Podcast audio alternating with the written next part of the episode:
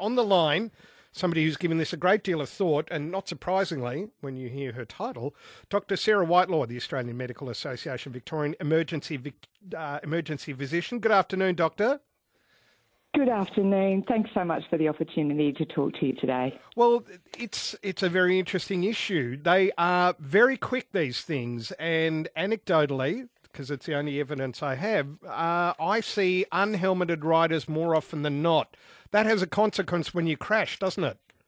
Look, it absolutely does. Um, and unfortunately, what you're seeing reflects what we're seeing, uh, which is most of the people that we're seeing with significant injuries in the emergency department unfortunately aren't wearing helmets. We know that helmets protect your brain, uh, and particularly the mechanism when you fall off an e scooter, you're often thrown over the front of the handles. Your hands are still stuck on the handles, and you break your fall with your face and your head. Uh, so, not wearing a helmet has really significant consequences. All of the bench studies um, we've done where we look at the physics of e scooters um, tell us that protecting your brain with a helmet um, makes a huge difference. But we're not just seeing that in Australia, we're seeing it uh, internationally. And so we obviously need to just um, be better at, at being able to provide that information to people and get them to understand how valuable it is to them to wear a helmet and how risky it is not to. It's um, it, it, it's so important that we get people to do the right or ride e-scooters safely and wear mm. helmets because they understand why that's important, not just because you know they're worried about being picked up by the cops. There's so many ways we can break down the the number of people uh, injured.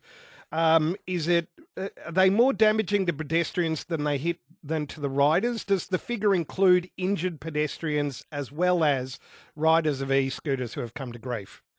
Look, I think um, that's an excellent question. There's a couple of issues there. We see far more injuries to e-scooter riders, uh, but we have seen injuries uh, to pedestrians hit by e-scooters, and of course, those injuries are not covered by TAC. If you're ah. um, hit by an e-scooter in in uh, Victoria, unfortunately, you're not covered by the TAC, and, and this is where our legal companies are, are getting very concerned and, and involved.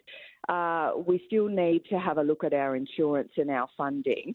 Um, unfortunately, most of the e-scooter injuries are not collisions; they're, they're, falls, and they're pretty minor bumps in the road, or change in the surface, or change in direction mm. that can cause you to fall off. Mm. So. Um, really easy, unfortunately, to fall off, particularly if you're intoxicated with drugs or alcohol, or your your reaction time is just that little bit delayed. Uh, um, so I, I, think what is really important though is that the, the figures that were quoted in the paper this morning, they don't include the injuries seen by general practitioners or uh, yeah. our, our, private doctors. They don't include the, the vulnerable people in our community that are falling over, not because they're hit by an e-scooter, but because uh, someone's going very fast by them and they, they get off balance. And some of these people now are too frightened to go for their daily walks, which is really worrying. So uh, it's not about banning e-scooters. Hmm. E-scooters mm. are, are part of our future, but it's about all of us pulling together to make them as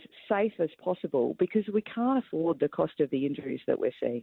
One double three six nine three. Give us a call. Um, when's the last time you rode an e-scooter? Uh, are they more trouble than they're worth, or there are there parts of Melbourne where e-scooter behaviour is worse or better than uh, any other places? Um, I'm keen to know this. And by the way, I'm speaking to Dr. Sarah Whitelaw, emergency physician